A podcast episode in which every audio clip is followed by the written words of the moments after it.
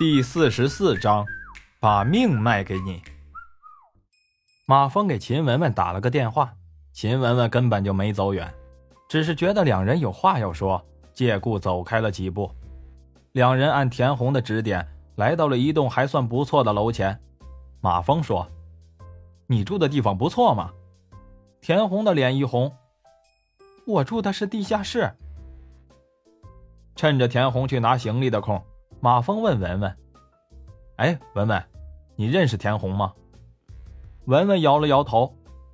马峰简单的说了一下田红的情况，文文也挺同情田红的。不一会儿，田红拿着两个大包走了过来。再等我一下，呃，还有一床被子，再有一趟就好了。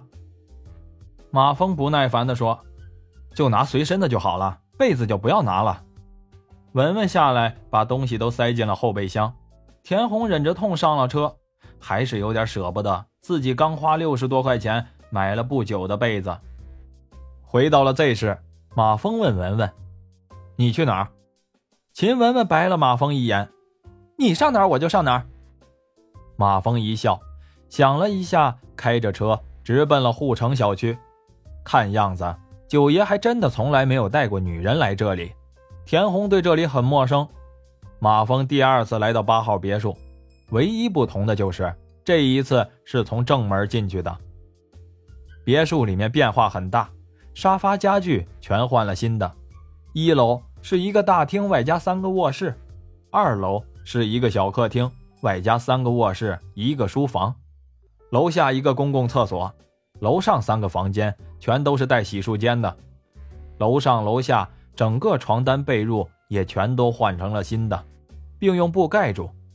马峰心里想：秦力哥可没有这么细心，肯定是不知道文文的哪个小嫂子给布置的。要是秦力哥知道自己带他妹妹来这儿住，脸上会是什么表情呢？马峰对田红说：“一会儿你去买点菜，我们晚上在家吃。”田红答应了。马峰想了想，拿给田红一张十万元的卡，说。会用吗？田红摇摇头。马峰把文文叫了出来，一会儿你去小区的提款机上教教他，密码是六个零。我出去一趟。文文带着田红来到了小区的提款机前，给他示范了一下，取了两千块钱，问：“会了吗？”田红看着卡上一串零的余额，有点傻眼了。他一方面是没见过这么多钱，另一方面。也为马峰一个电工能有这么多钱而感到震惊。文文以为他没学会，又示范了一遍，田红才回过神来，赶紧点了点头。田红在买菜的时候，脑袋里也一直被那串数字给闹得晕晕乎乎的。买好菜往回走，才想起来刚才买菜忘了杀价，不禁感到有些肉疼。马峰回到了棉纺厂的宿舍楼。刚下车就遇见了李大嘴，李大嘴把马峰拉到一边，小声的问马峰：“你小子是不是马帅不在家，你放羊了呀？”“啊，放什么羊啊？”“你装什么傻？你要是不欠人家的钱，人家能在门口蹲了你两天不走吗？”马峰连忙对着路灯发誓，保证自己绝对没有欠人家钱。李大嘴见马峰不像是说假话，这才放心。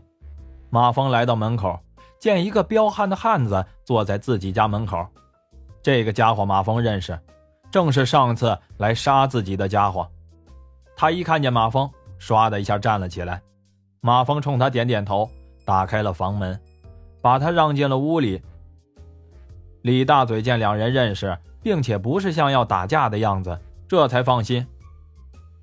这个家伙进了屋，和马峰对视了一眼，说。我来还欠你的那条命。马峰笑笑，哼，你准备怎么还呀？本来我想能救你两回就算还你了，但我知道我的功夫不如你，救你太难了。我没欠过别人什么，也不想欠你，所以我只能把我这条命卖给你了。马峰觉得有趣，好，那我收下了。汉子从靴子里掏出了一把匕首，割破了自己的拇指。把鲜血涂在了自己的额头上，又单膝跪地，跪在了马峰面前。马峰一愣：“记得好像自己在网上看过某个少数民族有类似的，好像是效忠的仪式，好像自己也得割破手指什么的。汉子见他不懂，就说：“你摸着我的头，接受我的效忠就行。”马蜂见不用割手指，立即把手放在了汉子的头上，说：“我接受你的效忠。”汉子站起来说：“我饿了。”这家伙倒是实在。马蜂问他。你叫什么？我叫朴树。马蜂点点头。你叫我马蜂或者小马就行。马蜂收拾了几件衣服，带着朴树下楼。刚要上车，朴树已经是坐在了驾驶位上。马蜂把钥匙递给了朴树，朴树熟练的发动车。马蜂问他：“吃什么？有肉就行。”马蜂指挥朴树直奔了脐城大酒店。要了一桌子的肉菜，朴树也不客气，风卷残云般的吃了起来。旁边的服务员惊的是一个劲儿的咧嘴，他想问的问题，马蜂替他问了出来：“哎，你几天没吃饭了？”“两天。”“我上次给你的钱都花光了。”朴树吃东西的动作立即慢了下来。马蜂挥挥手对服务员说：“你先出去吧。”不叫你，先不用进来。服务员答应了一声，出去了。马蜂拿起了一瓶酒，给朴树倒上。朴树说：“我不喝酒。”喝了一口水后，开始告诉了马蜂自己的事。朴树家住在云南的某个苗族的小村子里，村子在大山里。朴树的妈妈生朴树的时候难产死了。朴树从小就身体异常强壮灵活。是山里最好的猎手。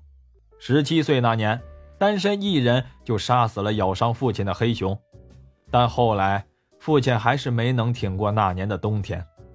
十八岁那年，一支部队在他们村子附近拉练，部队首长看中了他，招他入伍。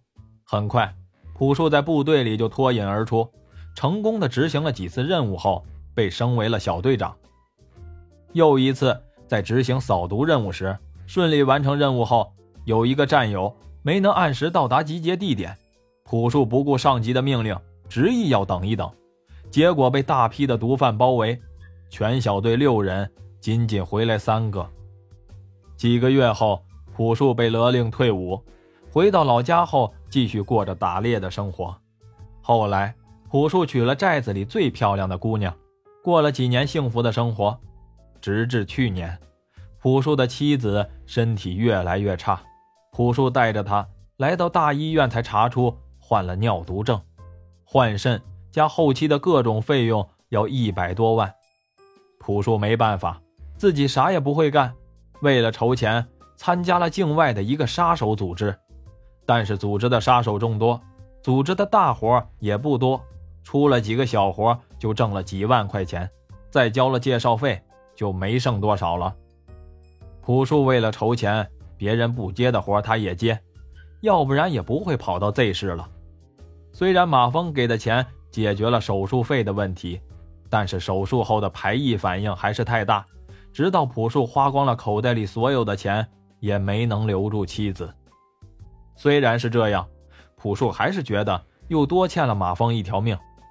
朴树的观念是有恩必报，埋葬了妻子后。在妻子的墓前守了三天三夜，又洒了半天的眼泪，就跑到 Z 市来找马蜂。马蜂没在家，他也没钱了，就一直在门口等。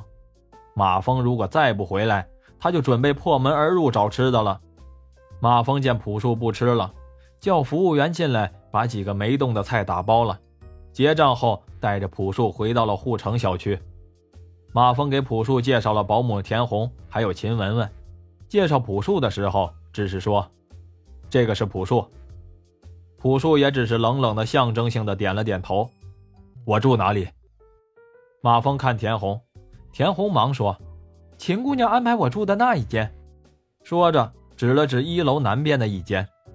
马峰一指一楼剩下的两间，说：“你随便挑一间吧。”朴树挑了北边的一间住了进去，吃饭的时候也没出来。田红摆好饭菜后，问马峰：“那个朴树要不要叫他一声？啊，不用了。又一指旁边从酒店带回来的菜，说：“微波炉热一下吧。”田红答应了一声，拿着菜去了厨房，半天没出来。